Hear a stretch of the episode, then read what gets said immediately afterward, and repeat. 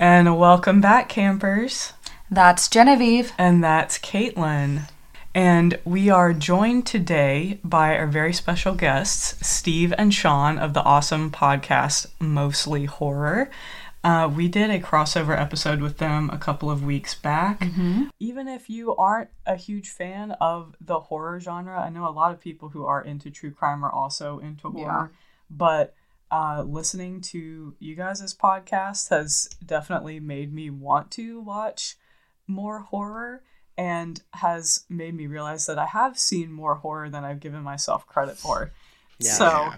Uh, yeah, we're really happy to have you guys with us today. They're going to be offering their expertise as we talk through this horrible true crime story on vampires in the horror genre, vampire lore, all kinds of fun stuff. So, you're going to be getting the best of the true crime and the horror worlds today. All right. Let's do it. Yeah, let's do it. Oh man,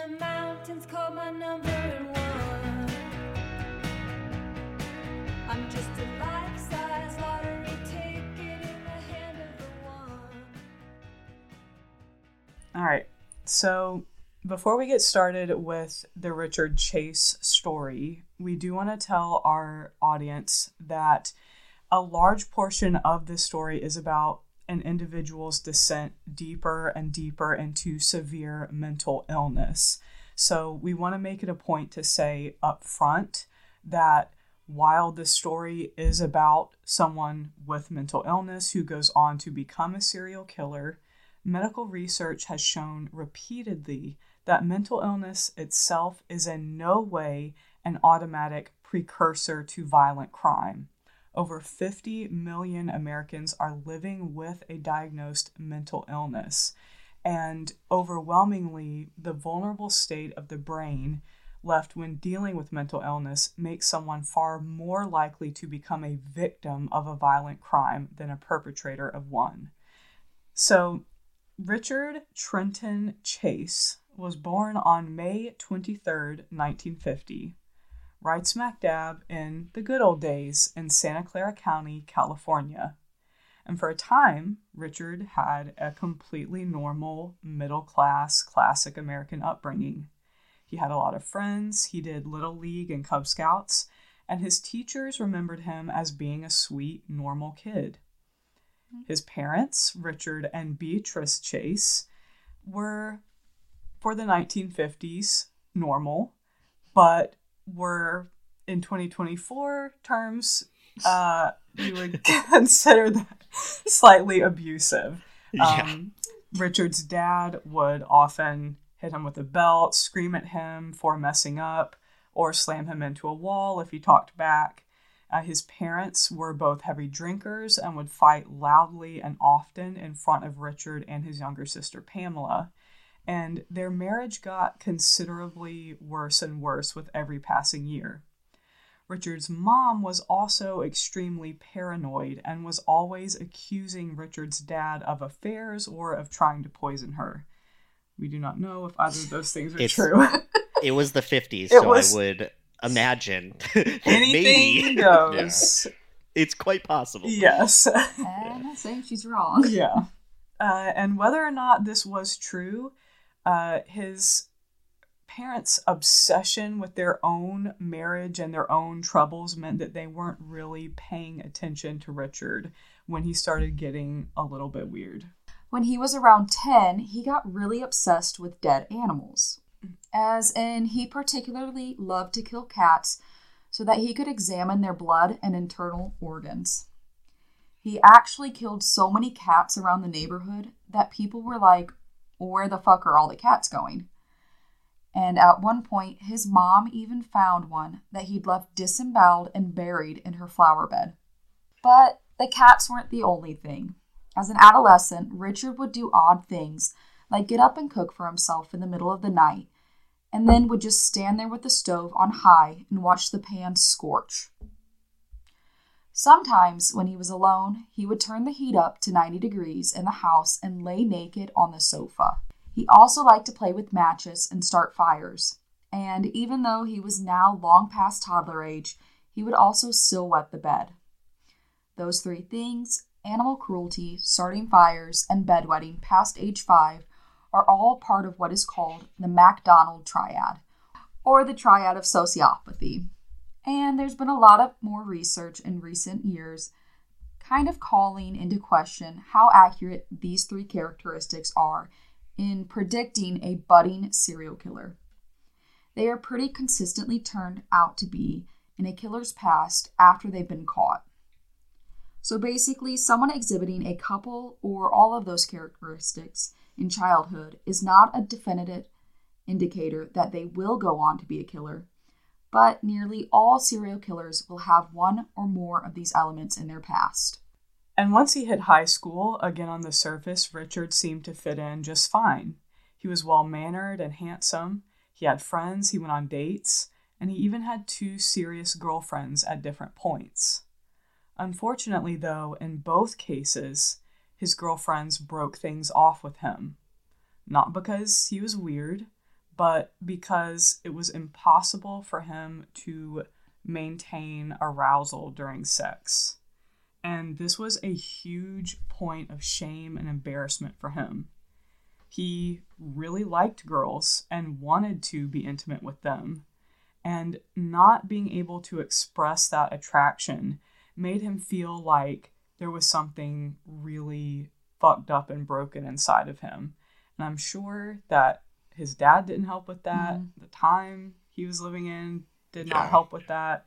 There's a lot of toxic masculinity everywhere all the time. And around this same time in his high school sex ed class, Richard Chase was learning about how arousal happens, how the blood vessels in the penis relax and open during sexual arousal. Blood rushes in and fills them, which causes the guy to become hard. But our friend Richard took away one part of that lesson, the key part of that lesson, the part about how your penis has to fill with blood to stay hard. So he went, huh, well, my penis can't stay hard, so I must not have enough blood in my body. I mean, I mean, It's funny because it, he probably just had like a, an intense circulation issue. If he would have just like ran a couple laps, Yeah. and funny enough, ate some gar- some garlic and some beets, I think he would ah. have been all right. Yes. and this idea of his penis being defective because he did not have enough blood in his body became a point of deep obsession for him that he would carry the rest of his life. In middle school, he also started heavily drinking and dropping acid, uh, which we know now as LSD. So basically, if he wasn't in school, he was getting completely wrecked at parties. He looked dirty and grungy all the time, and his grades dropped significantly. His parents gave him a hard time for not having any ambition, but they just kind of lumped him in with all the other cliche teens at the time that were doing drugs and just kind of being generally grungy. So no one really separated what was going on with him, his all consuming obsession that he didn't have enough blood and that his penis was defective, that he wasn't sleeping or eating. They were just kind of like, ah, he's a dirty hippie. He's probably doing too many drugs. You know, he'll he'll grow out of it. If you could have just given him some like decent parents and a Nirvana CD, Yeah. would have probably been all right.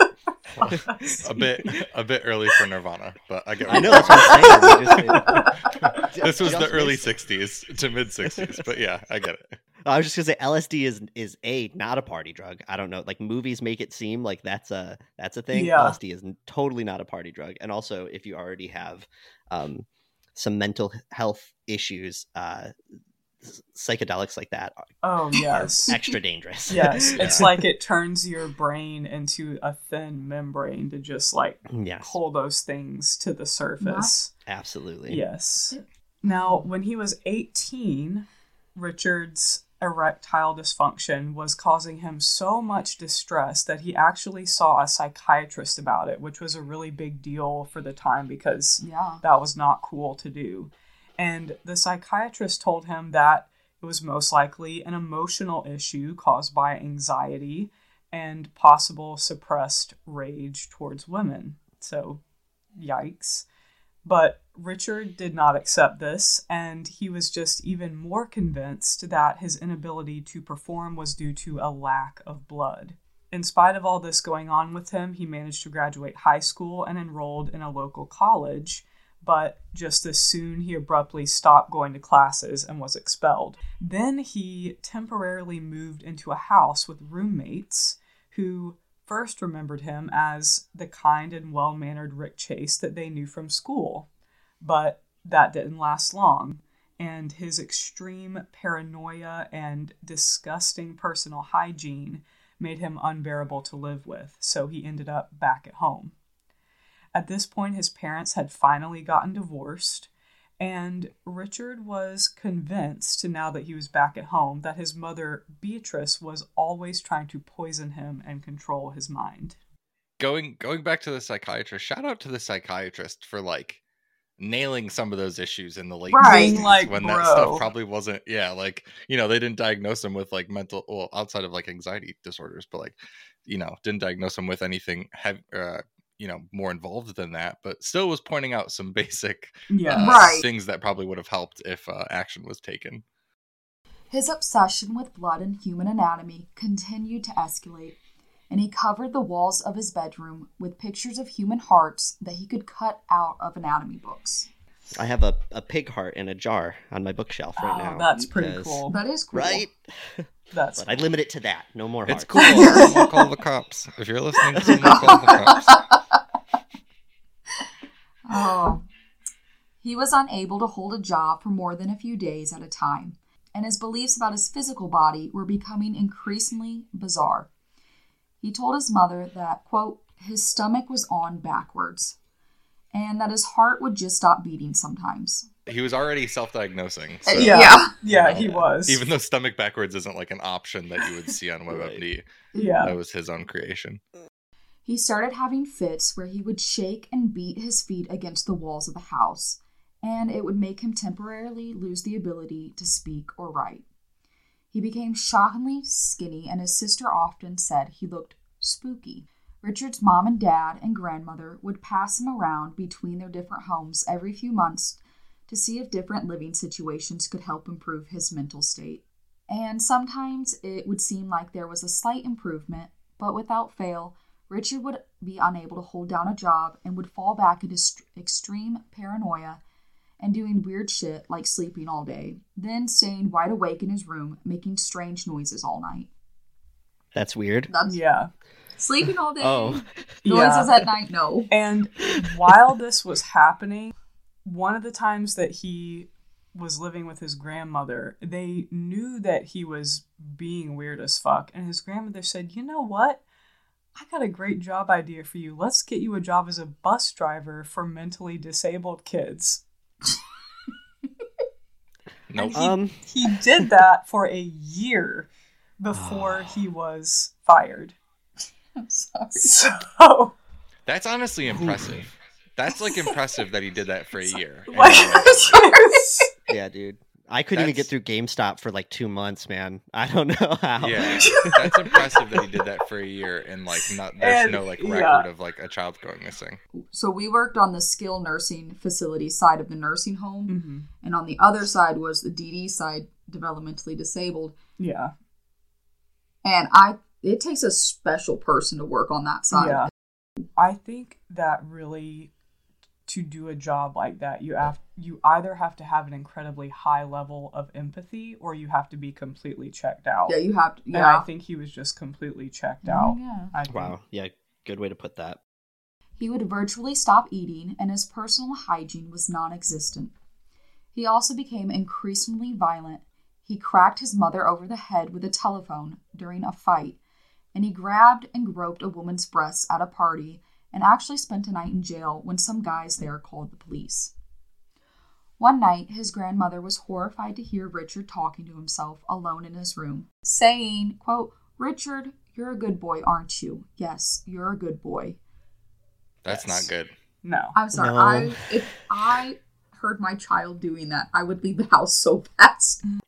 Yeah. Yeah. There's I've literally seen like, this movie. Yeah. Yeah. I was, I was just gonna say, like, you experience that sort of thing in movies, but when you experience that in real life, like to to pull from my actual life, I have a I have a I have a grandma who's 104, and I I was visiting Michigan and and was in the other room trying to sleep and heard my wonderful grandma who is uh in fits of dementia talking to herself and you don't realize how unnerving that is until it actually happens and you're like i'm i'm not i don't want to be a pie i would like to be removed from this narrative please uh so i can't even imagine your child who is obviously going through issues uh just talking Yeah. to themselves at Wow. night He had constant headaches, which he thought might be from vitamin deficiency, which I mean. Yeah. So he would wrap his head in a towel filled with orange slices so that the nutrients from the fruit could seep into his head. When that didn't work, he would stand on his head in the corner to try and get the blood to drain back into his head. With our 2024 perspectives, it's pretty obvious that Richard was descending deeper and deeper into mil- mental illness. But this was the early 1970s. And despite everything going on with Richard, his dad firmly believed that Richard was simply lazy and misguided. Which I feel like even now, my parents would have that assumption. Mm. I hope if I ever came to my parents and was like, I have a headache, and then I, I sincerely wrapped my head in orange slices to try to get vitamin D, that they would think that something was wrong. Yeah. Or, you know, they heard you through the door when no one else was there being like, You're a good boy, Steve. Yeah. One of the things that like we you talked about his therapist earlier and like Yes. being soundingly like seemingly reasonable, but the the worst part is is even if people were recognizing just how much Mhm. how, like how much he was struggling, mental health options at the time were not exactly Oh, yeah. Abysmal. top tier. So Yes. I Yeah. you know, he might have like society might have done better because he might have been locked up, but he wouldn't have gotten the help Yeah. he needs most Right. likely. Which is really sad. It is. And mental health facilities were really just big gray boxes with a lock on the front and a free Yes. for all on the inside. Yep. Yeah. It seems like his mother Beatrice had a better grasp that Richard was unwell, but instead of attempting to get him treatment, she took the approach of extreme leniency and sweeping things under the rug in the hopes that they would just kind of work themselves out. She actively resisted taking Richard to the doctor, even when he begged her to do so. But in 1973, he finally ended up in the hospital being psychiatrically evaluated after calling the fire department and insisting his heart was no longer beating. He insisted to doctors that his blood had stopped flowing, his kidneys were no longer working, and that someone had, quote, stolen his pulmonary artery. Theft. Yes.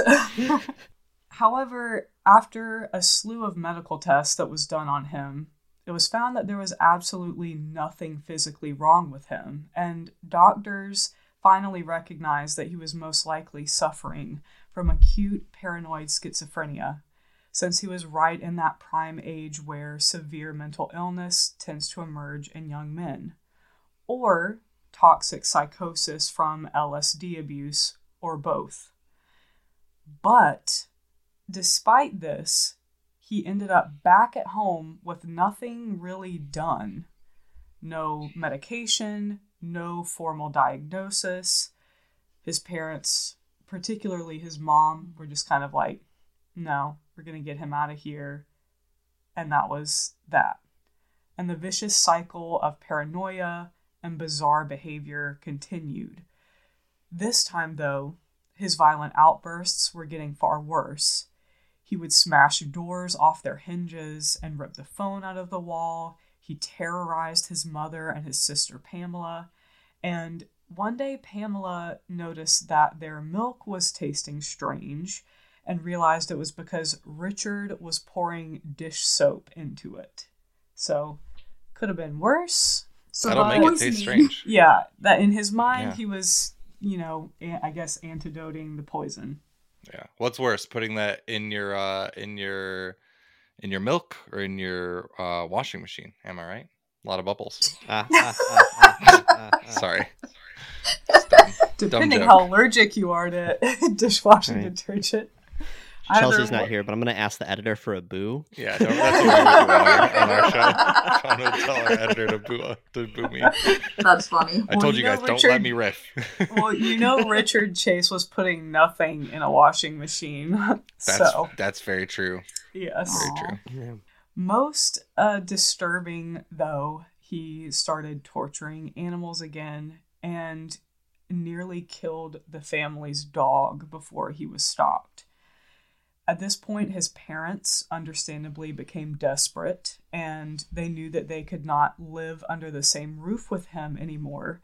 So, their solution was to get him his own place alone. And Richard loved having his own space. And his parents actually felt pretty good about it. They felt that his mental health was making improvements. His dad would visit him once a week and bring him groceries, and they would play cards or chess and talk. And Richard seemed calm, normal, even. He'd gained weight, he'd stopped obsessing over his illnesses, and his dad thought maybe these were steps in a positive direction. Even though Richard had become increasingly social dis- excuse me, increasingly socially distant, he did get out on his bicycle pretty often to visit a local rabbit farm. Oh. He'd been there dozens of times, actually. In fact, he was keeping his apartment well stocked with a steady supply of rabbits in cages, because in his mind, he didn't want to ever worry about running out of food. Whenever he felt hungry, he selected a rabbit from one of the cages, cut it open with a large knife, and placed his mouth over the wound to drink as much blood as he could from the animal as it was dying. Jesus. Yeah. Can I say But- the the sentence that you did where you were like, he's riding his bike more frequently to the rabbit farms? That was like one of the more fucked up roller coasters I've been on. Like that was not. You you did that really well because you had you had me. I was like, Oh, damn, like Richard's like eating good, Yeah. biking. Sounds like Visiting he's more the physically local fit than rat- I am. diet. Yeah, like, Volunteering no at the local rabbit Oh farm. gosh. yeah. Ah, Oh, man. But wait, there's more. then he would scoop out the rabbit's remaining blood and organs and blend them up in his KitchenAid. So he was juicing. He was juicing. He was juicing. Oh my juicing. gosh. Yes. he also would not clean it out between rabbits. So That's nasty. Yeah, Uh-oh. it's like a cast just iron. left it. Yeah. Oh But- god. right. Yeah. Well, hey, you kind of you clean the cast iron. You just you burn it. Yes. There's a lot. That is a simplification. You sir. season you season it. Yes. Yeah. He was seasoning it's a his dig at me because I use a cast iron a lot. One day, when Richard's dad dropped by, he found Richard on the couch, practically unconscious and covered in vomit. At the hospital, it was discovered that Richard had blood poisoning from injecting rabbit blood into his veins with a needle. That'll do it. what? He tried to play it off by saying, Yeah, I eat rabbits, but I accidentally ate one that I saw eat a battery. So I must have got some battery acid. Yeah, it was a triple A, and I needed a double A. Yeah. I knew I shouldn't have eaten it. God. Oh my god. uh, so finally, after this, he was formally diagnosed with paranoid schizophrenia and was admitted to a secure psychiatric facility in Sacramento called Beverly Manor. I will say the one thing that I've heard about like these stories about Richard Chase or these like reports is that when he was doing I don't remember if it was this time or or maybe later on, but he would uh try to infuse Coca-Cola into his uh Yes. juicing. And that's Yes. a smart as someone who's a huge Coca-Cola fan, like that's a smart move, what, honestly. you never had a rabbit and coke before? During his time there, the medication he was given seemed to ease his paranoia, but it did nothing to lessen how much he continued to openly talk about how much he liked to drain and drink animal blood. and this got him the nickname Dracula with other patients and staff. I don't think the staff should be nicknaming their patients. Uh, No. Yeah, I mean, again, it, it was the '60s. So. Oh wait, no, Oh. 70s. We're in the '70s now. We're but yeah. Hopefully they didn't say it to his face, at least. What up, Drac? Played like the monster mash every time he came out. Okay, These but that people. is the kind of dark humor that we had at the nursing home, so maybe I don't put it past him. On more than one occasion, he was caught by nurses covered in blood and feathers after he had caught and removed the head from birds and was drinking their blood. After a few months, against extreme protests from the nursing staff that dealt with him every day, Richard Chase was deemed improved enough by his doctor to be released. Like, there's obviously way more insane things that you're gonna say, but and- and sorry not to use the word insane in a bad way, but that's one of the like more wild parts of this whole story is that while in this facility, he would sit by his window and wait for a bird to pass. by. Yes, he would we're- like that's sit like this with his palm out yeah, and would wait for them. No. He would get little bits of bread. He would do he was things. like Snow Whiting. Yes. yes. Yes. It's a delivery service for like Kool Aid jammers. The way he's twisting the head off and just drinking it. Jesus Christ, Oh. It's like the scene from oh. Shrek where she like sings and Yes. to explode, but like way worse than that, obviously. Oh. Yeah. I did read in multiple articles that several he drove multiple members of the nursing staff to quit after they dealt with him, and that says a lot about Yeah. how disturbing his behavior was. Yeah. So, yeah. In the months that followed, the medication that Richard was now on greatly diminished his paranoia and violent outbursts. But after a while, his mother decided she didn't like how it made her son seem zombie like. And without consulting his doctor, she decided to just stop giving it to him. This seemed fine for a few weeks, but then Richard violently killed both the family dogs, and Beatrice came home to find Richard standing on the front porch covered in blood with the family's cat. And let's just say it was not in a state of good health. There's one other thing that I did want to circle back to real quick about the Richard Chase being released um, from the psychiatric facility because I think that that's such a more than anything else, you know, when people talk about a canon event in Mhm. somebody's life, that him being so unwell, it finally being acknowledged, and then him being put in a facility, Mhm. he should never have left there.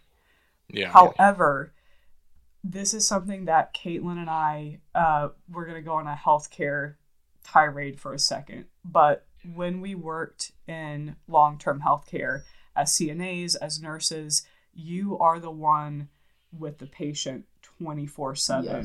They are really, especially if they live somewhere, in a lot of ways, you are their only family. They're the first thing you see in the morning, the last thing you see at night. You're bringing them their meals, their medication, bathing them, sitting with them. I mean, holding Yeah, them we, when they're we crying, literally laid in bed with like them. laying in bed with little old ladies that just wanted somebody to hold their hand Gosh, and you're gonna make me like i mean it's it really is a world within a world Mhm. and the constant pushback between nursing staff and doctors and Mhm. administration is that nursing staff feels that doctors breeze in they look at the tip of the iceberg when there's a huge mountain beneath the surface that nursing staff attempts to communicate Mhm. but because they are a lower tier of education, they get dismissed. The doctor's under pressure by administration to make quick decisions. And in the case of, I think it was Beverly Manor, they were very overcrowded.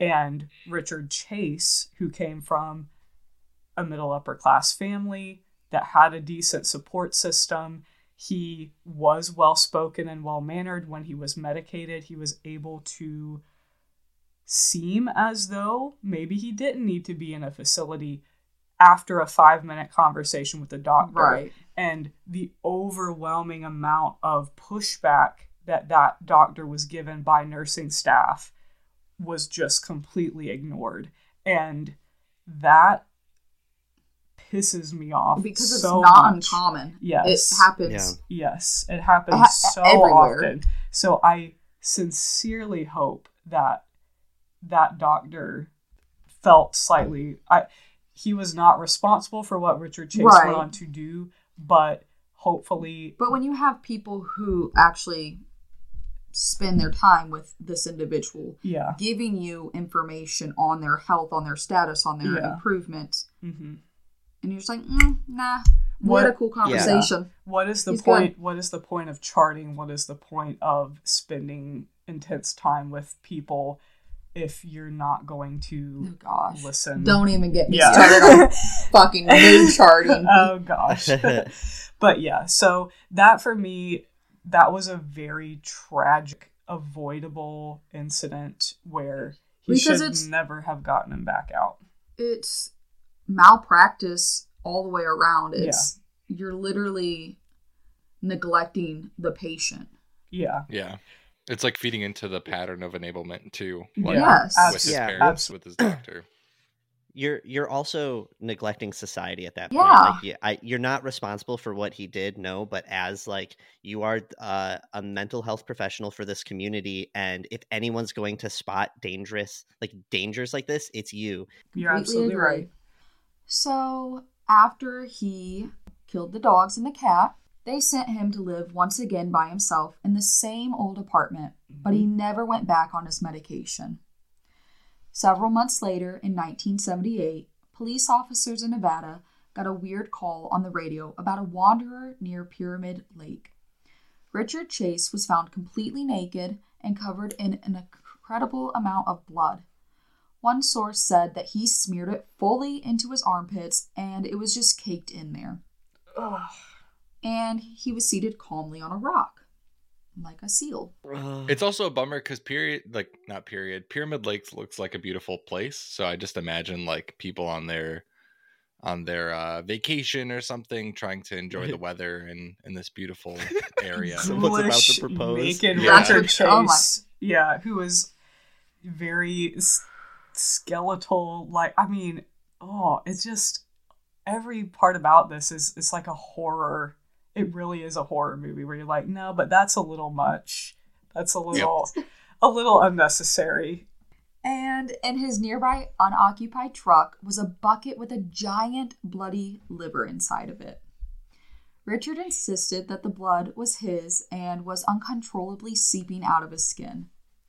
At first, law enforcement was horrified that he'd killed somebody, and he was taken into custody. But once they realized the liver belonged to a cow, they let him go back to Sacramento. So, next, we're not going to go into a great amount of detail here because, as a rule on Camping is Cancelled, we talk in as little detail as possible about dog deaths and kid deaths for the sake of our mental health. So, we're just going to let you know that at this point, Richard had fully graduated from rabbits to dogs, and he acquired this new supply of blood by answering local ads for puppies for sale and visiting animal shelters. God, Yeah. no jokes there. No, no. Things are getting very dark. But bizarrely, while his obsession with killing living things to drink their blood was definitely getting worse, on the outside, his presentation to his family and everyone else seemed to indicate that he was improving. When Christmas rolled around, Richard's parents noticed whenever they'd stop by his apartment that he was clean. He appeared to be taking care of himself. He was gaining weight and he was talking about getting a job again. They were so glad that he seemed to be doing better that they took him out to dinner and shopping to pick out a Christmas present, which was a neon orange ski parka. There's another little uh, tidbit there for you, Steve. Whoa. Yes. Do we have pictures? You can find pictures. Yes. They didn't know that at this point, Richard had actually already done a bit of his own Christmas shopping when he went to a sporting goods store, said that he had never spent time in a psychiatric facility and bought himself a gun. And they were just like, yep, here you go. Okay. That's America. Yes. Richard then told his parents that as much as he appreciated the Christmas gifts and them coming to visit him at his apartment, what he really wanted was to be able to come home for Christmas dinner with the family at his mom's house. But for his sister, Pamela, this was a hard no after he had killed every single family pet they ever had. And she was terrified of him and did not want him around at all. Completely understandable. Can I just say that I really want the the Richard Chase lifetime Christmas movie? I'll be home for Christmas. like it's I, it's just like I gotta make it home. Oh my gosh. Antics ensue. oh god. I would watch it. Ah. I would read the Wikipedia plot. now that would be a great Christmas horror film. Oh gosh. All the animals would have to die off screen, and that would mean that there'd be like three fourths of the movie off screen. So Yeah, no Yeah. screen time. Yeah. So, understandably, Beatrice, his mom, also did not want him at home, and she told Richard, No, you cannot come home for Christmas. Even after he called the house repeatedly, begging to come over. And it's really this event, the being told he could not come home for family like being Christmas. denied family time. Yes. Um, after all of these years of no matter what he did, they really kind of gave back in and were like, okay, Right. Okay, just please don't do anything weird this time. This was the first time that they Mhm.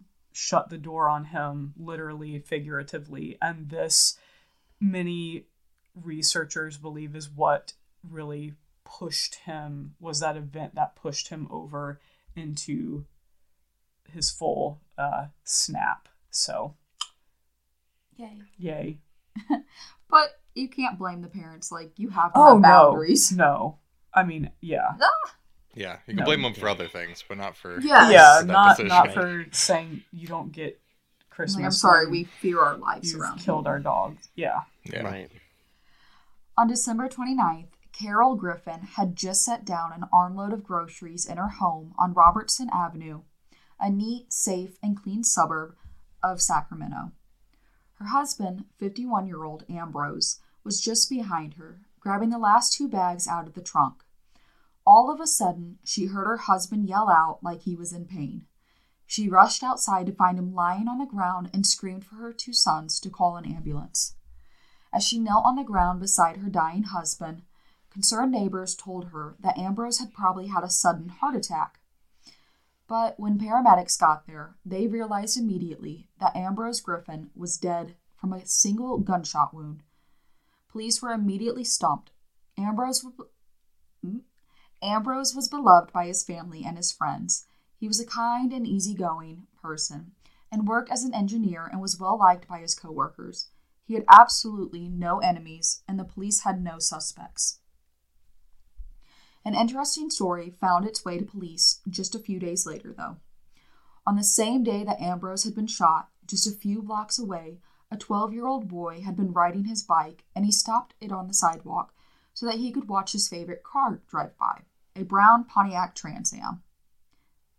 I'm not a car person, but I, I don't think that's a cool car.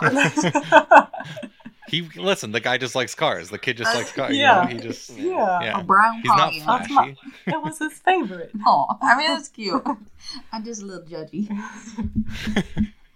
As it drove past him, the young white male driver pulled out a gun that the boy described as a snub nosed and fired directly at him through the driver's side window. The bullet missed and shattered the glass of the store window behind him, and the car drove off. Ah. A fucking drive by shooting on a kid on a bike. Yeah. That is escalation. I did just look up a brown uh, Trans Am from the late '70s, and it's not a bad looking car. Just a couple of days before the murder, a woman named Dorothy Polinsky had been in her house a few blocks away from the Griffins' home and was doing dishes at the sink when she heard a pop and her kitchen window shattered. At the same time, she felt something hot whiz through the thick bun of her hair on top of her head. Close call, man. like the beehive. Like, is that like that's the only hairstyle I can imagine? It's just the Oh. giant beehive Just absorbed the impact of a bullet. Oh ah, God, no. Incredibly, police recovered and bagged up the bullet they found embedded in a cupboard. And when it was compared to the bullet taken from Ambrose's chest just a few days later, they were confirmed to be fired from the same gun. But again, that was all they had. On January 11th, Richard's neighbor, Don Larson, called police because he had really freaked her out. While she was standing outside by the apartment mailboxes, a disgusting looking Richard Chase walked up to her and asked to borrow a cigarette. Hmm. She gave him one, but instead of saying thank you and walking away, he grabbed her and restrained her until she handed him the entire pack, and then he abruptly left. A few days later, a woman named Jean was home alone in the morning when she saw a gaunt and disheveled man with dark and what she described as animal like eyes walking up her driveway. To her horror, she watched the doorknob on her front door rattle for a few seconds, then stop. Then he appeared at her kitchen window and tried to open it, but it was locked tight. He stared unblinking at her for a few moments, muttered, Excuse me, lit a cigarette, and walked away down the street. What she didn't know, though, was that Richard Chase had decided that dog blood was no longer going to cut it. He had also latched on to the nickname that he'd been given at the psychiatric center where he'd first received his diagnosis Dracula. And when he'd tried the doorknob and window on Jean's front door and found them to be locked, he understood that to mean that he wasn't welcome. Well, at least you got the hint. Yes. That's correct. Yeah. Yeah. He Yes. not. You gotta invite him in, man. Yes. And this is where, so there's not a whole lot of speculation out there on this aspect of Richard Chase's mind. And I think that this is a good spot to talk a little bit about clinical vampirism and Renfield syndrome because Richard Chase's obsession with drinking blood and this seed that was planted in his mind of being a Dracula and then trying a door, it not opening, and him saying, Well, that means I'm not welcome here. It all kind of goes together. And in researching things about clinical vampirism and Renfield syndrome, I originally thought that they were both kind of the same thing, which is believing that you are a vampire, that you need blood, that there's something like Richard Chase had deeply wrong with you where you need to consume the blood of people or animals. But that's actually not entirely true. And clinical vampirism is a condition where people it believe that they are vampires that they want to live and act like the classic vampire that we all kind of have embedded in our minds from uh, lore. Hmm being creepy at night, drinking blood, but it is very much a sexual thing. It's more of a paraphilia, more of a fetish, whereas Renfield syndrome is not widely recognized in the DSM 5 as being, air quotes, a legitimate isolated mental health condition, but it is kind of encompassed as a branch off of paranoid schizophrenia, where Mm. you can literally believe that in order to live, you must consume human blood. And it is not inherently a fetish or a paraphilia or a sexually gratifying thing. You just genuinely believe that you need it. And I believe that Richard Chase falls, and you guys can say what you think, please, but just from what we know of him, he falls more in that Renfield syndrome category to me Yeah. than mm-hmm. the clinical vampirism. For him, it was not a even an all-consuming fetish or paraphilia. It there was a sexual element because of the needing believing at first that he needed the blood to maintain an erection but Right.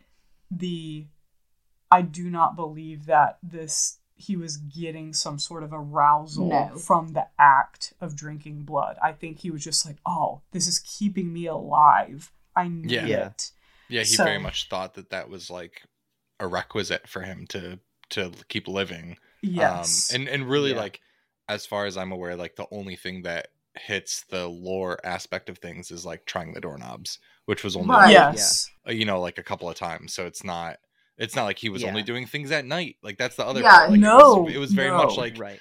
out in the open in a neon orange parka. Like you know, like he wasn't uh discreet wasn't necessarily like his favorite word. Um Mhm. Yeah. so Yes. that's Yeah. really the only thing that kind of taps into the There's- vampiric yes lore. yes there's um there's so much there when you were talking about him feeling like his heart is dead or that someone took um i don't remember what organ it was but someone took his something from pulmonary him. pulmonary artery. artery yeah yes um that sounds to me like Cottard's delusion um which is like the belief that you're dead or that parts of you are dead. Yes, yes. Um, yeah and and you know it's mental the the mind is like a spectrum so like we like to categorize things but i'm sure he had multiple things going on but yeah i mean renfield was dracula's like assistant yes. and um and he liked like dracula fed him like bugs and i haven't actually read dracula it's it's one of my goals this year but i've seen i, I know a, a bit about it but i'm pretty sure that renfield was like like wanting to eventually be turned into a vampire and just not uh, like allowed to so yeah i, I agree with you is, is yes like when you when you watch some of the documentaries on like vamp- vampirism or, or like that kind of subculture because it's like there's people that partake in that Yes. almost like a like yeah like a, a community or a culture Yes. um, it, it does i it does sound like he was more on the the renfield side Yes, Yeah. and So, yes, yeah. and that people it's only been in the aftermath because he was drinking blood that we've been Yes. like, oh, blood drinking vampire. He was a vampire. And it very well could have just been like he heard them calling him that and then he read a Yeah. book Mhm. and in his mind was like, "Oh, well, if I'm Dracula, then they do these things or Dracula Yeah. does this." And so yeah, it's just it's a like very- correlation, not causation, sort of Ex- thing. where it's just- exactly. yeah. Exactly. Later that same morning, a young couple in the same neighborhood came home from a shopping trip to find a horribly disgusting and wide eyed Richard Chase fleeing from their house. The husband actually chased him down and nearly caught him before Richard jumped a fence and got away. But their house had been totally ransacked and rifled through, like the man had been looking for something. Most disturbingly, they found human urine and feces in their child's dresser drawers and on the child's bed. God. Yeah, I don't like that. Still on the same morning before noon, a former classmate of Richard's Chase, named Nancy Holden, ran into him at the grocery store, and she was horrified by how bad looking he had gotten since the Rick Chase since the Rick Chase she knew from high school. He asked her for a ride and he said, "Needed to get out of here right away." Mm, sorry. I took my bike. Yeah. Yeah. Ah. But something about his demeanor disturbed her so much, she rushed to her car and slammed the lock shut. Richard chased after her and tried repeatedly opening the car door until she drove away and ripped the handle out of his hand. Huh? yeah, no. After this, he continued walking down the street alone until he got to the front door of a little house with a blue van parked in the driveway. And through the front windows, he could see that there was a young woman home alone. The front door was unlocked, and when David Wallin arrived home hours later, he found his 22 year old wife, Teresa Wallin, who was three months pregnant, dead on the floor in a scene so horrific that if we saw it play out in a horror movie, we would say that it was too much. In addition to three gunshot wounds to her face and head, Teresa had been eviscerated with a knife, and all of her all of her internal organs were piled on top of her into the side of her body. Her shirt had been lifted, o- lifted over her breasts, and one of her nipples was cut off. Her pants and underwear had been yanked down around her ankles, and there was an empty yogurt cup next to her body that was lined in a residue of blood. When he'd first gotten home, the family's German shepherd was cowering anxiously in the corner. David cried to the dog, quote, Why didn't you do anything? Ah, Jesus. yeah. Yeah, it's not that's the like dog's fault. No. That- Oh, gosh. so awful. that um is that really quick is that to imply that he like was that his yogurt cup did he, He was, was, it a eating bloody yogurt blood cup? out of the Yes. yogurt cup. So he okay essentially it's believed that he picked the yogurt cup up out of the trash and used it to drink her blood. jesus And God. two days after this murder, Richard Chase called his mom on the phone. He talked to her for a while about little green men, UFOs, and rockets. She thought he seemed downright happy. On January 27th, 1978, 38 year old Evelyn Miroth was at home babysitting her 22 month old nephew David and her six year old son Jason. During the day, Evelyn's neighbor, Dan Meredith, had come over to check on Evelyn and ended up staying to help her out with the kids. Richard Chase walked through the unlocked front door of Evelyn's apartment and he met Dan Meredith in the front hallway. Richard shot him dead in the head at point blank range. He then shot and killed six year old Jason as he tried to run into his mother's bedroom then forced his way into the bathroom where Evelyn had been taking a bath and shot her in the head. Once she was dead, he drug her body to the bed and completed sex with it while he drank blood from a slash on her neck. Now, at this point, it is important for us to mention that when he had shot and disemboweled Teresa Wallin, he realized that this act had resulted in him becoming violently sexually aroused and finally being able to maintain an erection to completion. So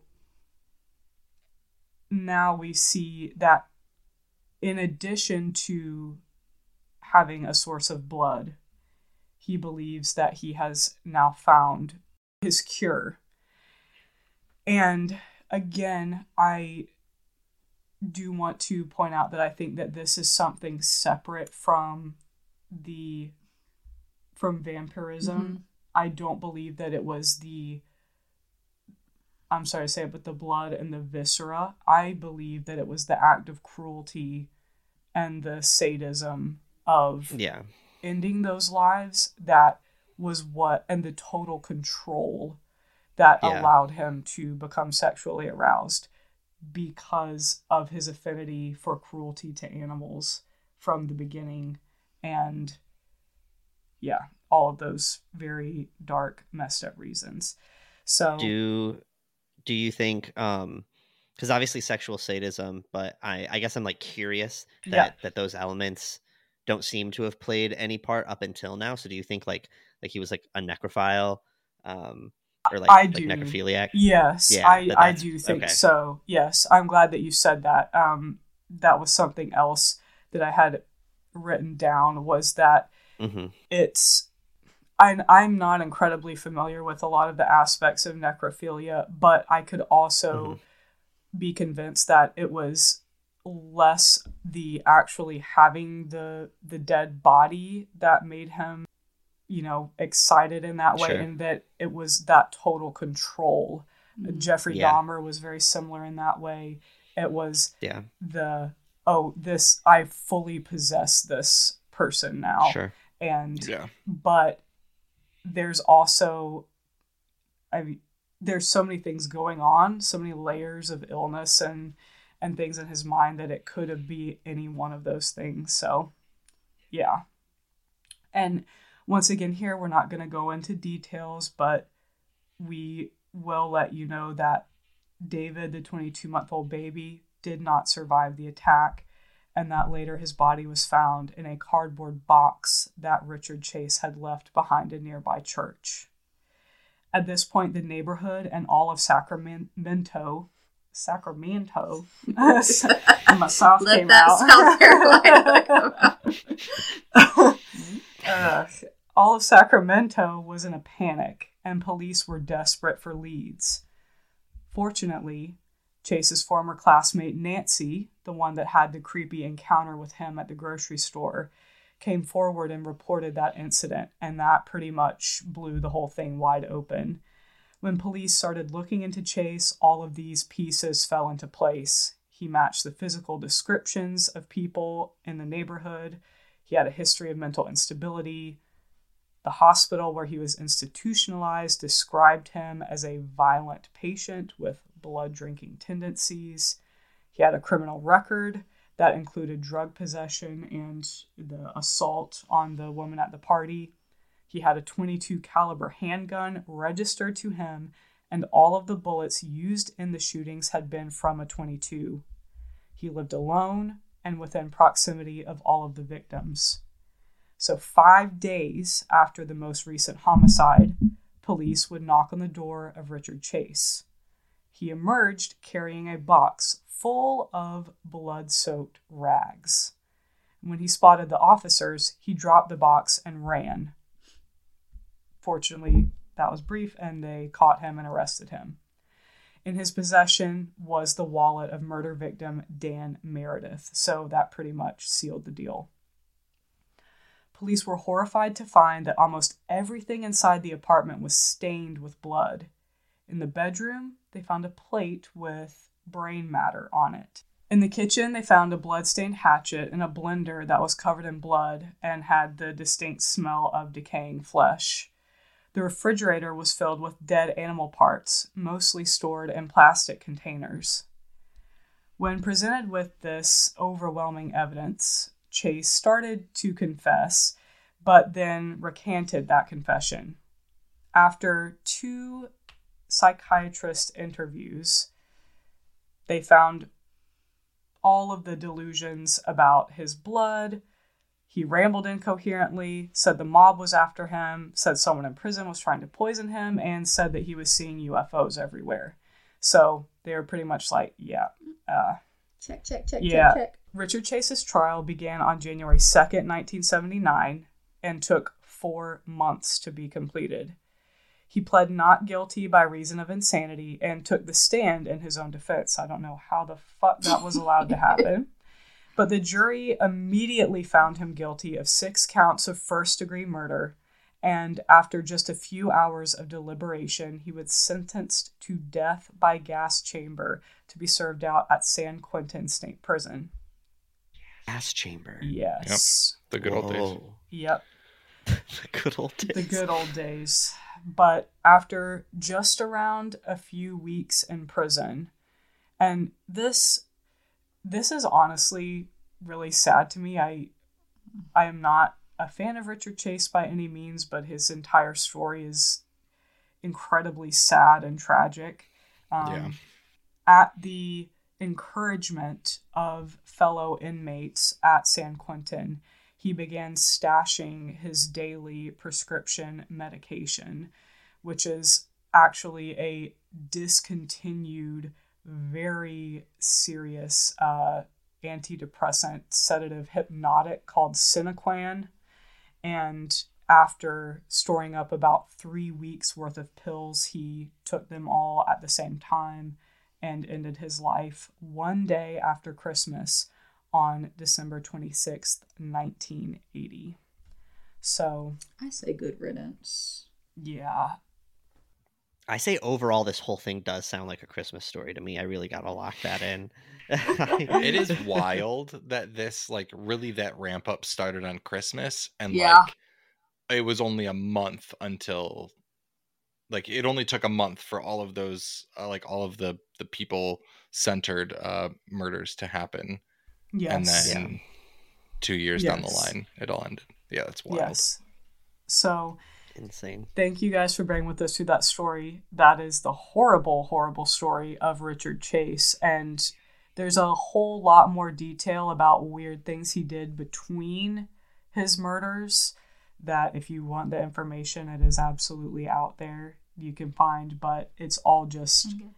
just the escalation station that led up to that point and there you Brutal. have it brutal And- and, yeah you're right you you've mentioned so many times that it, it is really sad it's one of those like conflicting um cases where you know i think multiple things can be true at the same time Mhm. like Yeah. it's he absolutely needed to be held accountable and face consequences severe consequences for his crimes any Yeah. hatred that any family members have towards him and and you know rejoicing in his punishment is beyond fair but at the end of the day it's it's a person who whose brain didn't work right in a, in a time in society that that just failed him yes Yeah. so his case is one of those that I think is a perfect example of how two things can be equally true at the same time.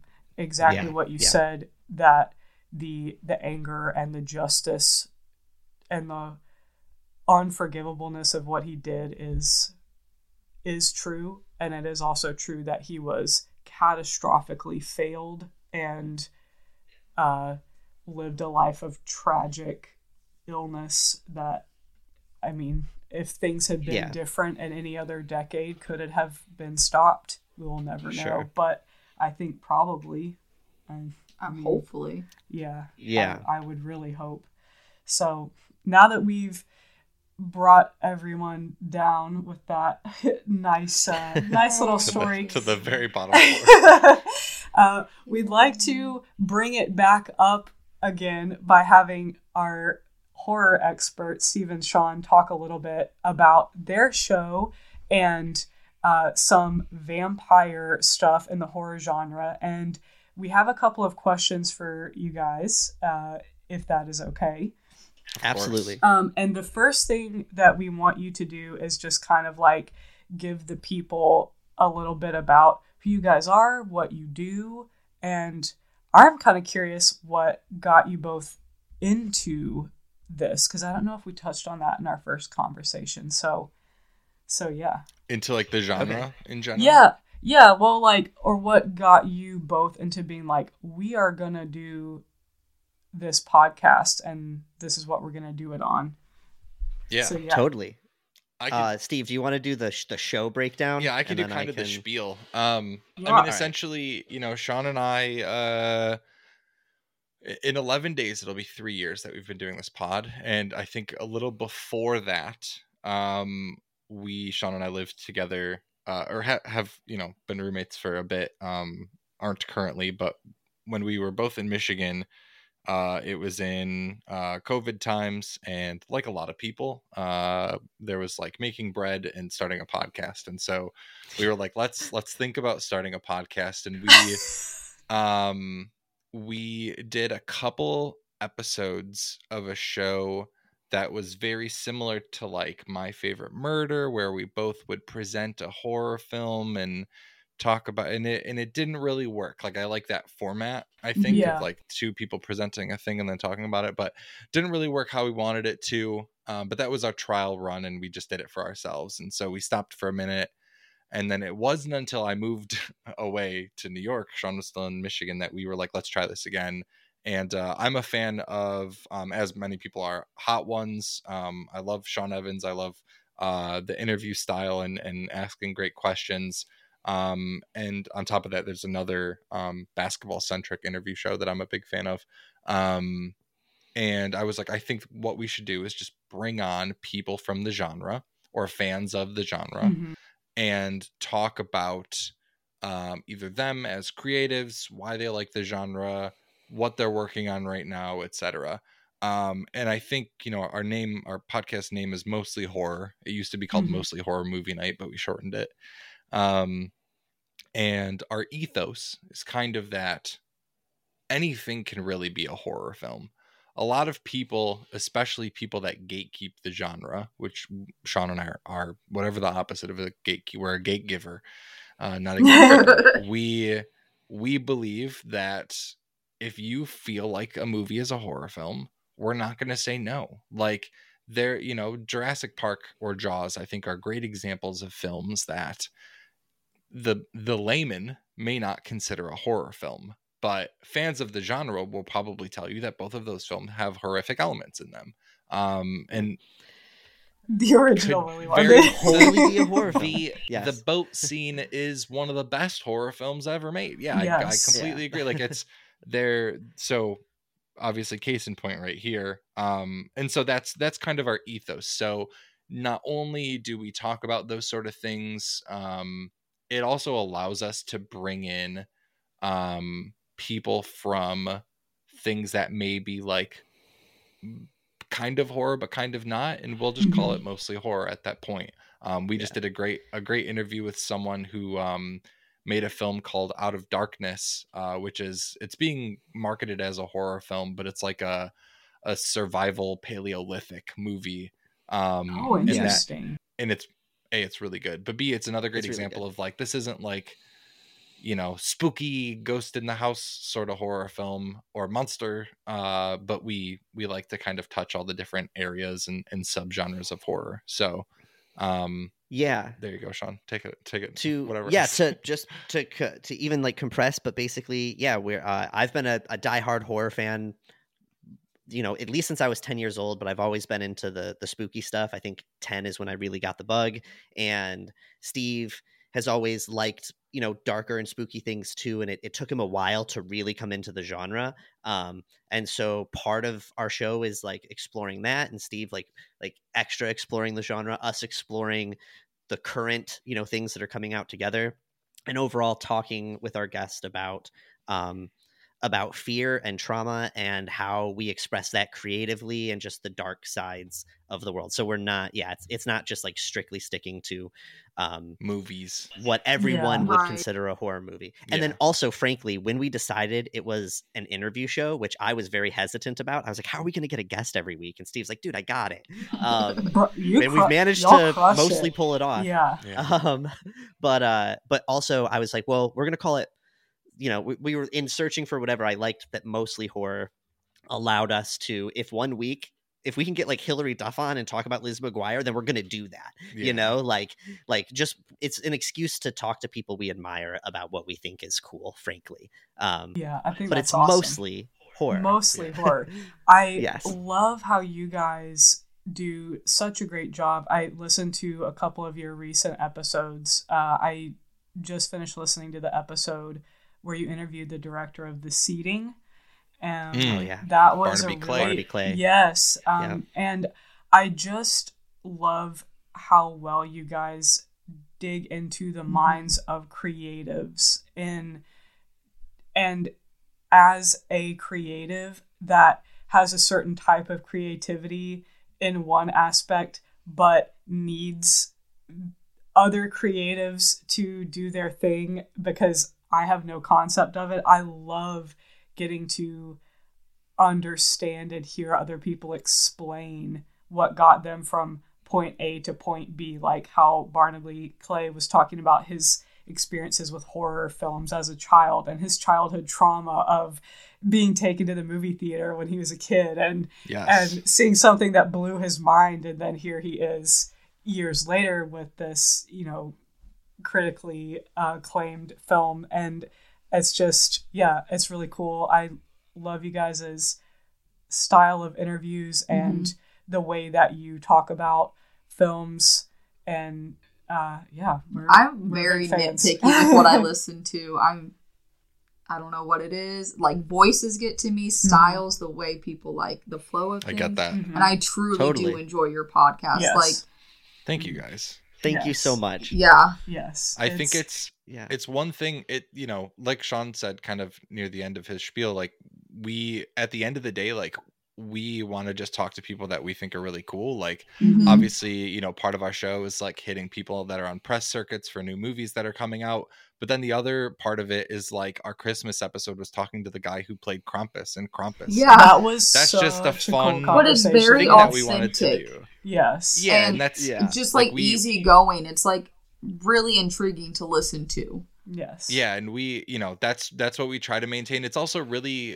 one of the best parts is hearing from you know directors that have made big waves in their career like a lot of people talking about like just go make the thing just go do it or like we talked to jonah ray rodriguez um, who's a great comedian and actor and him talking about kind of almost like the imposter syndrome that he sometimes suffers from even at this stage of his career like all of those things as somewhat creatives that sean and i are are wonderful to hear because it's like inspiring Right. um, and at the end of the day, like it sucks to say, but like we don't even care how many people listen to us because we enjoy doing Yeah. the interviews so much. Yeah. So it's it's uh we that is still get really that. cool. we yeah it's a very wonderful- self-indulgent show Yeah. we uh we do not all, like we we keep ourselves mainly professional but if like if we got to geek we're gonna geek a little bit and um and yeah and and like steve said i just want to add that um it's really cool to talk to these people and find out like dude they have gone through all of the imposter syndrome stuff and like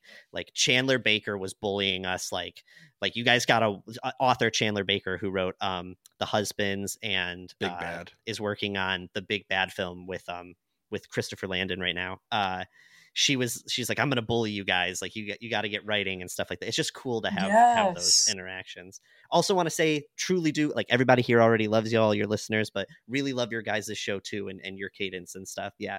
And it was cool to be a part of it today. to Yes. Yeah. Thank to be you here so for it. much. Very we're, much so. yeah. we're very much of a, a baby podcast. Yes. Um, but it's a huge accomplishment for us to now be on episode 36 uh, Hell yeah. the Yeah. season of life that we're in and you know we have big goals and we're making ourselves do the thing even when it's hard so it's really uh, It's- yeah It's hard. That's what it it's is. hard to do it every week. Like it's it's hard to keep consistency, and it, it is a big testament when you can look at what number you're at as a podcast and be like, damn, I've I've done X Yep. amount of pods. Like it's it's tough. yes Yeah.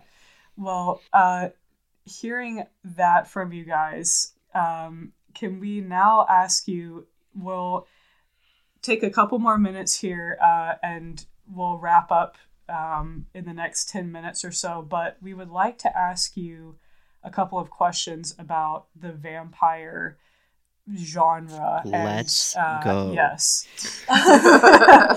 Let's go. all right, so I'm gonna read a question uh, that I wrote down, and you guys can fight over who's gonna answer first. So For sure. for this question, I've said vampire lore has been around for a very long time, and vampire stories, especially as we know them, you know, in the West, they often center around the vampire entity as a physical monster with supernatural influence, like was a normal person who became a monster, or there's sometimes a flip side where they're just this demonic entity that is completely, you know, from a supernatural realm.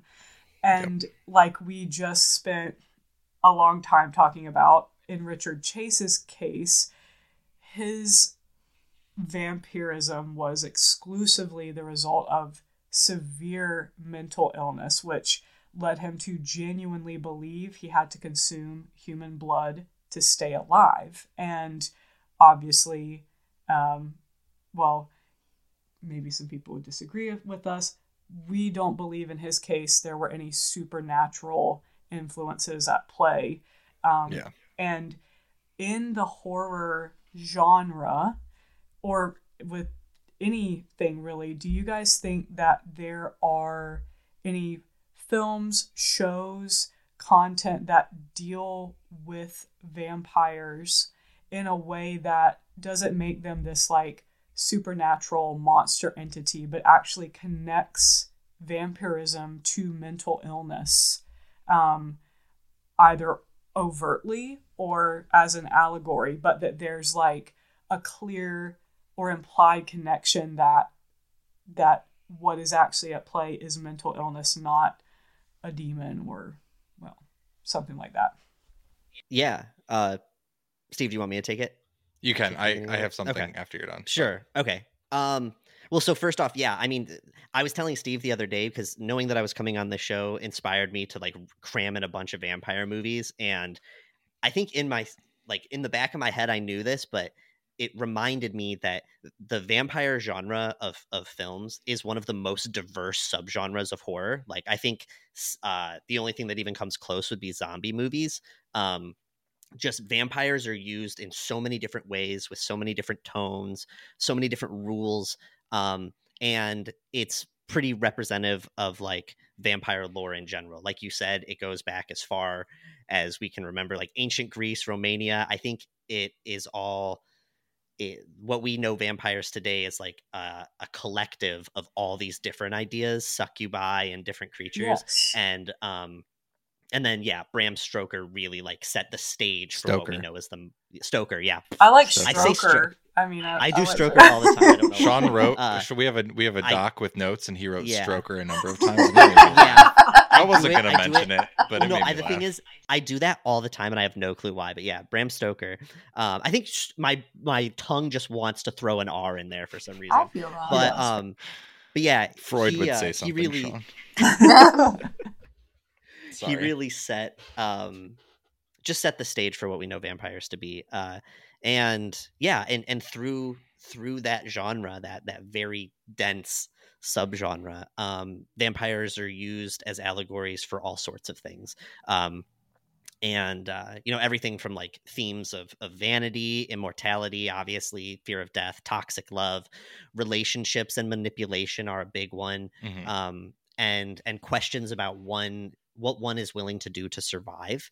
Uh, so and and also like class privilege is another one that's talked about a lot. Oh. Uh, when it yeah when it comes to mental health specifically, um, funny enough, I just watched a cult film uh, for the first time uh, that I think perfectly fits this category, and it's a it's a Nick Cage movie from 1988 okay. called called Vampire's Kiss, and it is hands down my favorite Nick Cage performance ever. Now, like it has jumped to the top, but it is a story of like a a 1980s New York corporate bro who's completely full of himself. The the movie to me feels like a parody of American Psycho, but it came out before American Psycho was written Yes. Um, yes. and uh and yeah it's about a guy who becomes convinced he's a vampire it's it really toes the line between what is real and what's not um but yeah would highly recommend everybody everybody check that out um I know I've so- seen little internet meme reel Yes. clips. Oh, Absolutely. yeah. Okay. Yep, yeah there's yep, a famous meme Yes. yeah, Yes. his face Yeah. it's so good Oh, okay. it's so it's crazy it's a ride so That is- and i laughed so much that is an awesome suggestion. I've never Thank heard you. of that. Okay. Vampire's Kiss with Nick Cage. We're He, gonna he played. I mean, he his looks fit the role. interesting. Yeah, it's it is a trip. You think you've seen Nick Cage, Nick Cajun before? This is like like peak Nick Cage. that's, that's all I can say. Nick he turned it up to full blast. Nick Cajun. Yeah. oh gosh. ah, So this kind of piggybacks off of that question, you know, when you're saying that the vampire genre is vast and varied and is not limited to rules like some are.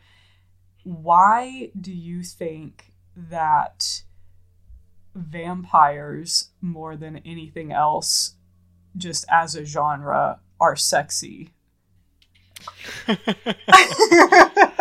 it's it's actually also really so it's really interesting. We we had this conversation one of our earliest episodes that um we took down because it wasn't I think up to the quality that we wanted um earlier on in our in our career or in our in our pod career.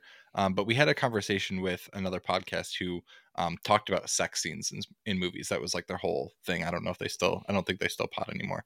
Um, but we were talking about sex scenes in horror, and they specifically brought up um, a movie that I actually have behind me called The Vampire Lovers, as well as a film called Dracula's Daughter. Um, but these are very early. Like this is, I believe, a Hammer horror um, yeah. film, and it's from like nineteen. La, la, la, la, la, 1970 something. 1970 um but this is like a lesbian vampire movie it's not even like huh. uh, overtly sexual like you know m- you know um heterosexual vampire movie. Um i think it's something about the the otherworldliness of like it's the the non straightforward human aspect of vampires where you have like these other monsters like werewolves which um will normally kind of like signify like a, a huge change in a person's personality, but like you have uh, werewolves which look nothing like humans when they're in wolf form. You have mummies which look nothing like humans when they're in wolf, wolf um, mummy form, wrapped up. But vampires look just like people, and so you can have this otherworldly creature that acts and behaves in a way that a normal person can't. And I think like you're able to pin um, aspects of human um, uh, inhibition. I feel like Yeah. that that normally wouldn't be recognized as like something that's palatable, like overt sexuality, and just be like that's a vampire thing. And so that's you can attach it to um, all these this sort of creature. I think I kind of want to go back to um, the thing you were asking before about uh, something being tapped closely to mental illness in the vampire Yeah. sphere. Yes. I yes. actually, I I was really curious when you were um, asking that because I was like, I've never really heard of anything that looks at mental illness in that way, and I didn't nearly put as many vampire movies in uh, in my brain outside of what I had already seen as Sean did, but I did watch one movie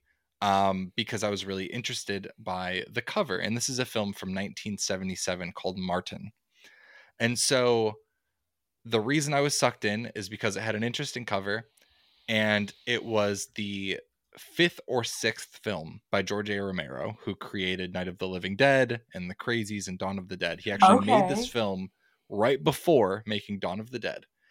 Um, and I believe that you, I would be curious to see if our good friend Richard Chase saw this movie the year before committing his crimes because Whoa. this Okay. movie came out in 1977 and it's about a young man who feels like he needs to drink blood and uh sometimes feels like he can't have sex without also drinking someone's blood um basically this young man moves from indianapolis to pittsburgh or, or somewhere in pennsylvania as uh, all george a romero movies tend to be um he lives with his older cousin who calls him nosferatu and thinks that he is uh thinks that martin this main character is actually 84 years old and is is a vampire but looks young.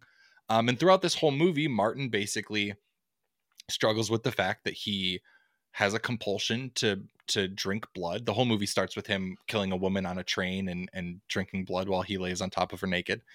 Um he calls into a radio station and talks to the DJ about his problems that he has and it and the DJ calls him the count um and basically you know things unfurl as uh, they tend to do in a horror film but it's just so it's so similar to the case of Richard Chase like Martin Bro even looks like Yeah. Richard. he's he's a gaunt so i in reading this it turns out george A. romero was originally going to have an old guy play this part but then saw um the lead actor john amplas in a live show i believe and was like oh i need to have him be the main character but anyways it blew my mind because it seems so similar to the richard chase story and i could have sworn it was based off of it but it actually preceded it That is um Wow. wow. yeah and That's- so it's it's really an interesting thing like the whole time Case it- closed. the- you solved it, Steve. yeah I'm, it. I'm really curious if they like ever found a, a ticket stub for for martin Oh, I Um, wonder. Yeah also a fun fact about this movie is that um this and dawn of the dead were re-released in italy and basically uh dario argento who's like a the the most famous italian horror director ever george a romero would just give him his movie and be like re-edit this and re-release it in italy and so dario argento re-edited this movie and re-released it in italy under the uh, name vampire which is so good I love the name vampire. Um, but anyways, that's I just like I found that connection yesterday in the middle of the day and and could not believe is that I didn't know about it until now. Yeah, it's it's absolutely insane and and obviously like his you know the his killings didn't happen until 78 so it was like right after this Yeah. Um, Yeah. Because yeah compared to other vampire films, like this one, this really is. yeah. This Richard is It's too Chase close. is it like is Richard Chase. Yeah. Yeah. it's That's far too close but it's also really like the film is really interesting it's very 70s I, I wasn't like a huge fan of it in general it has these Uh-huh. cool um monochromatic like fantasy moments where he's like imagining things happening Um, but I I was just kind of sucked in by the fact that it was so so interesting. I will say another vampire movie that not or it's not a movie, it's a TV show that broke the mold in my mind um using vampirism uh outside of the normal like vampire Dracula structure is Midnight Mass, which is Oh my Oh Uh, yeah, it's- Love- oh my god! you know one of the best show. uh tv shows in recent memory mike flanagan's Yes. uh, a master but it used vampirism as like a religious allegory and you know, jesus is basically a vampire like that's the dopest shit i've ever heard yes, um, Yeah. I so, spent another good so example of that Yes, I I uh spent so much of that show just like agreed it's fantastic. loved agreed. it so much and Yeah. yeah, I I can't believe I didn't even think of Midnight Mass I as didn't I, think yeah, of it. that's uh great. I'm absolutely going to watch Martin and whenever I I'll whenever I, Wikipedia it. yes whenever i write these cases after spending like a lot of time with them i then want to like walk away from it and not think about these motherfuckers ever again but mm, now i think i'm just going to be going deeper and trying to find Right. out if there's anything connecting I'll watch Yeah. Twilight. You You watch watch Martin. I will say richard chase's stuff is far more severe than martin. Martin is pretty tame um, but he's very much like boy next door sexual sadist vampire vibes. Um it's really it's really weird. Yeah. He also Perfect. there's a lot it's uh, i don't i won't spoil anything. There's just a lot of good moments where like the uncle or not uncle the older cousin will be like you're a vampire or he'll say nosferatu nosferatu Oh and uh, like he'll like have garlic and stuff around martin and martin will just grab it and go it's not magic and just like Oh that's like his whole thing. He'll like he'll grab a cross and be like see it's not magic. I just like blood. It's really it's really interesting so Anyways. Oh, well, thank you so much for that. That was great. That then kind of leads us into uh, next question. Now that Caitlin said she would watch, I watch Twilight. Um, if you guys were gonna recommend three, you can do it separately or together. If you were gonna recommend three really great vampire films, give them to us. okay. do you want to go like Um, one and one sean one of ours are going to be the same we can see each other's lists so Yeah. let's end on that Yeah. one end on that one. yeah end on the the one that's common between our two lists Got you. Okay. All right. You got it. All right. Um well all right. So all right. Sorry. I had to get my brain looking at the thing. Um yeah, so for me, one of the ones that I recommend to to everybody uh, that I think a surprising amount of people have not seen is a movie from I think it's from like 2009. I should have pulled this up. Um 2010 2010. I was close. Uh is a is a movie called Let Me In Oh, and okay. it's yeah it, it starts uh kodi smit-mcphee and chloe grace moretz and um it's just yes it's a i i don't even when i show it to people i don't even like to tell them it's a vampire movie i think Uh-huh. you pick up on it pretty quickly um but yeah i don't know it's it's I think it kind of talks about I mean it talks a lot about bullying like bullying is a big part of that but it's a um it's like a kid's story and and like the horrors that kids really face and I think that um you know you have a vampire character and there's obviously vampire violence but the bullying is actually the scariest part Yeah. of this movie um so yeah it's it's just fantastic it's a remake yeah i was going to say we should specify that Yes, I'm going to. It's it's a remake of a movie that's based off of a book um, called "Let the Right One In."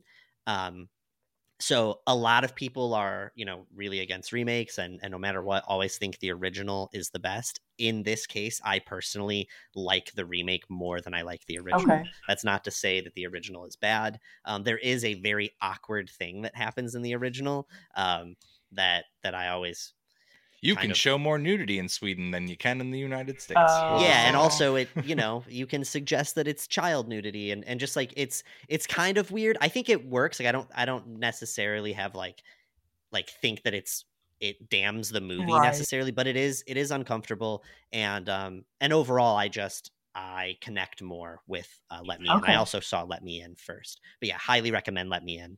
All right. Yep. Yeah.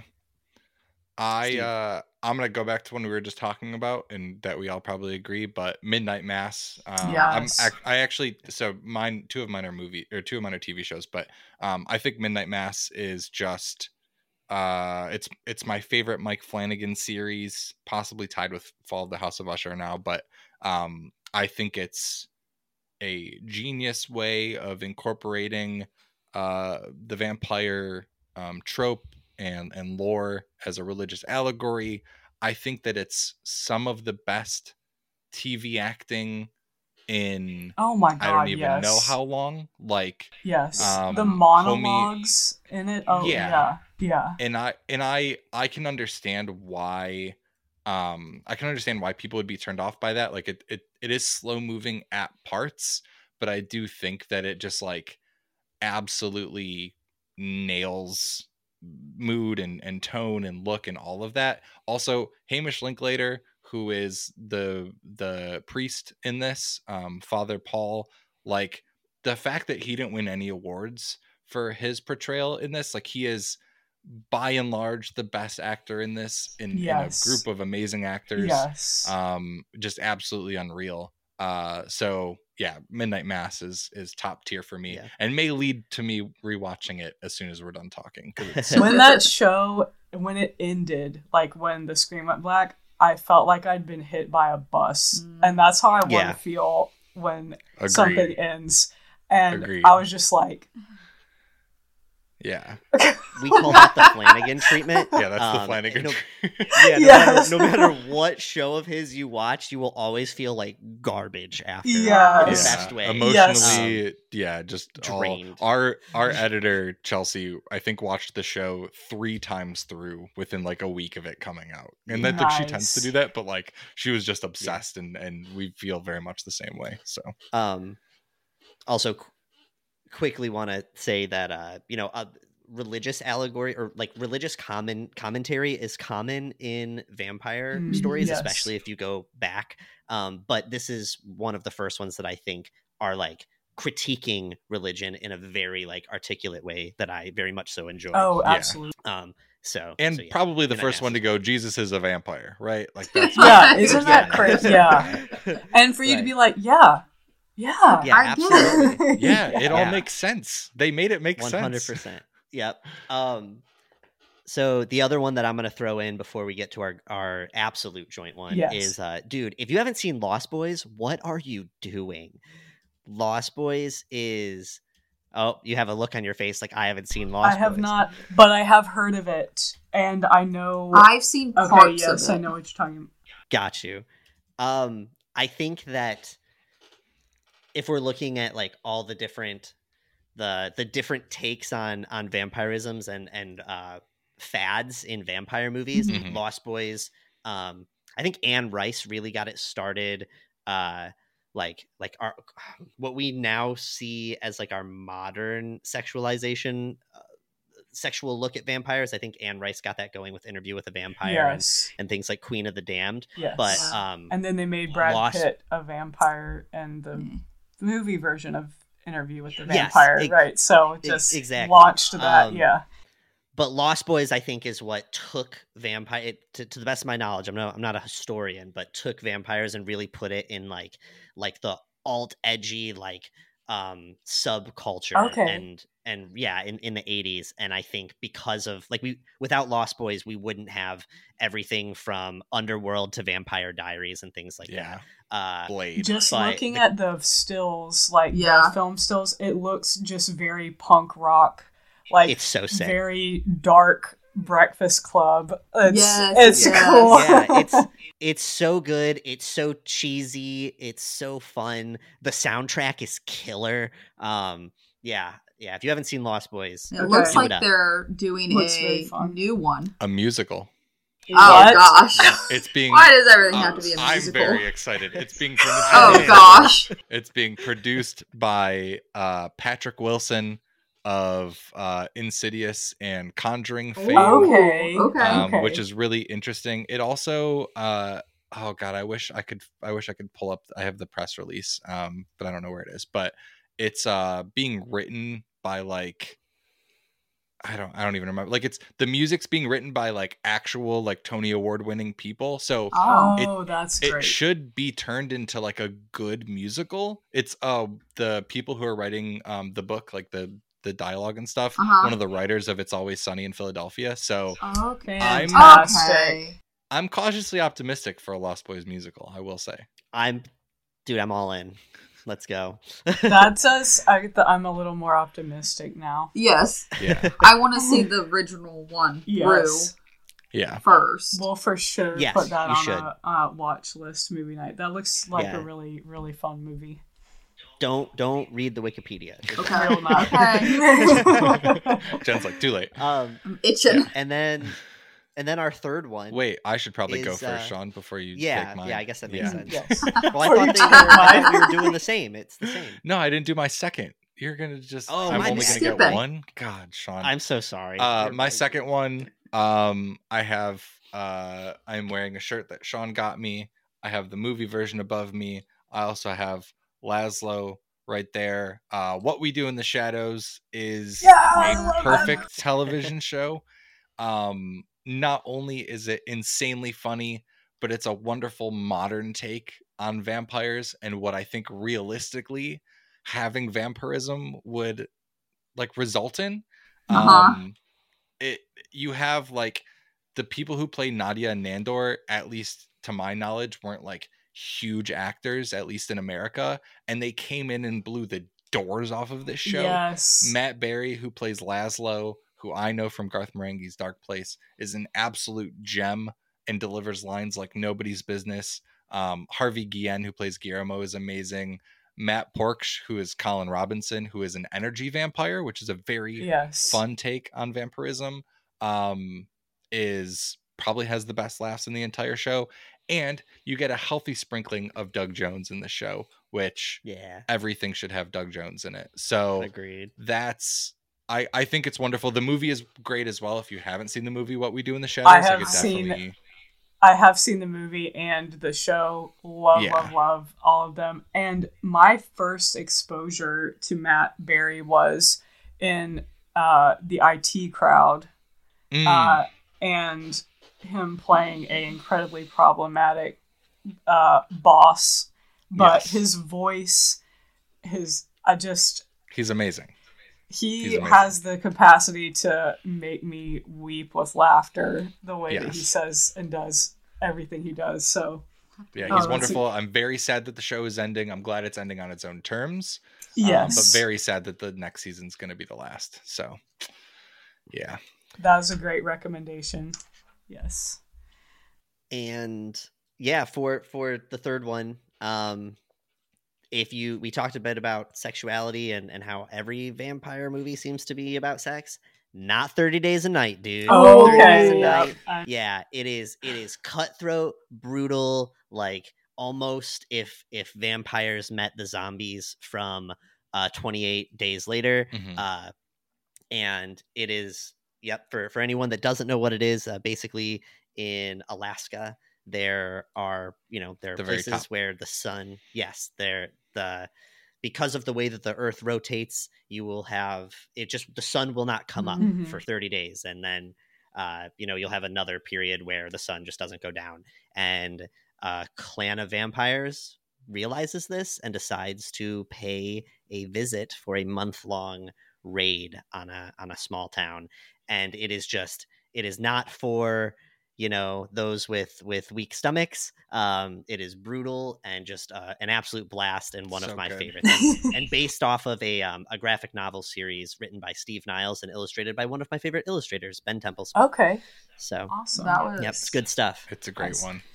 That's Yeah. definitely uh, a movie poster. That's one of the ones Like that when I saw it. I immediately recognized it. And Yeah. I have not seen the film. It's been one that my brothers tried to get me to watch multiple times. Yeah. Uh, That was one my si- older sister watched. And I was Oh, like, okay. I'll watch it with you. Just little old me. oh gosh. How'd you do? uh, I did not like it. It scared me. It did scare me. Yeah, it'll do it. And I don't It's, think uh, I've seen it since. Like it's just one of those like certain scenes are like in my brain. Yeah. Yeah. Yeah. Yeah. Yep. It's a it's a scary movie. It, I would throw it up there and and I I people often ask like what's what's the scariest movie and I'm like that's a complicated question. Blah, Yeah. Blah blah. Break down that horror is not always about scaring people. Thirty Days a Night is scary. Yes. Because there's the Yeah. there's the fun scared, and then there's the I am gripped with terror and I don't Yeah. like this feeling. And Yeah. I've only seen a couple movies like that because I I I don't tend to do well with those types of movies. But uh yeah. Ah, Weirdly one of those movies for me was Nightcrawler that genuinely Ah. scared me. And I I love loved it, Nightcrawler. but I Fair. genuinely scared me. So Fair. because I was, yeah, I think you have seen Nightcrawler. But Oh, I have. Yeah, yeah. Jake Gyllenhaal. Jake Oh, yeah. Gyllenhaal. Jake Gyllenhaal. A, uh, Jake He looks scary. He looks a little Richard He lo- he looks like Richard Chase. but but you can fix him. yes, yes, yes. I'm ready. Uh, I I know you're all over it, but I'm so excited about Jake Gyllenhaal, the Roadhouse remake coming up. Yeah. I that's gonna be probably. I probably wouldn't watch it unless it was Jake Gyllenhaal, and so I'll probably watch it. I mean, And a also, hundred. A I, hundred yeah. percent.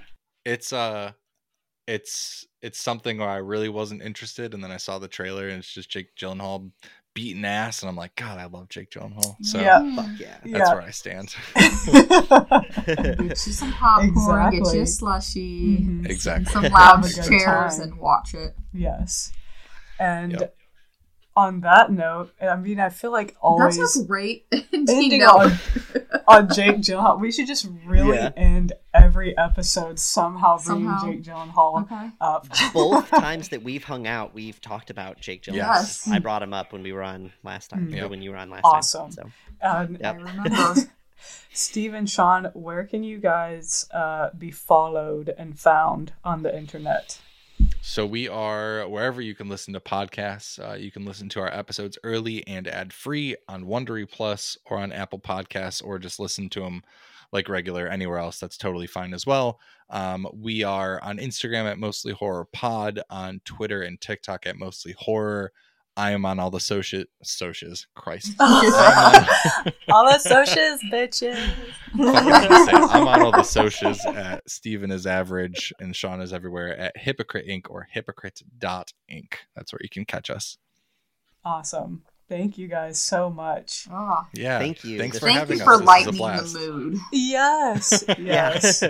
yeah. We try. Needed it with this episode. now you know? both I feel as though I genuinely have learned some things that I didn't know about vampire stuff. So, and interestingly enough, uh, Richard Chase has very little to do with actual vampire anything. It's Right. just Yeah. the name and a Just horrible, Yeah. a horrible story, but uh, definitely has some of those horror movie elements in it that Absolutely. I wouldn't want him knocking on my window. eh, No, I will say I would watch a good Richard Chase movie. I know that they did. There was a book that was written based off of him, and then that was adapted into a movie by William Friedkin, who did The Exorcist. But it's not like a it's not like a one to one. So I would yeah, I it's would kind like of a see loose. one to one. Yeah. I want to see the Christmas movie. I I would watch the Christmas movie. Yes. one day. One day. Gosh, oh my. What did you say? Uh, I'll be home for Christmas. yeah. He only wears an orange parka the entire Oh time. shit. Yes, Yep. dude. I see it in my head so much. Mm. South Park. Start writing it. Start writing it. Honestly, Yes, you're Let's right. get on it, Sean. You're right. All right, guys. Well, with that, uh, you can send us case suggestions to campingiscanceled at gmail.com. Please leave us those reviews on Apple and Spotify. And Only if they're nice.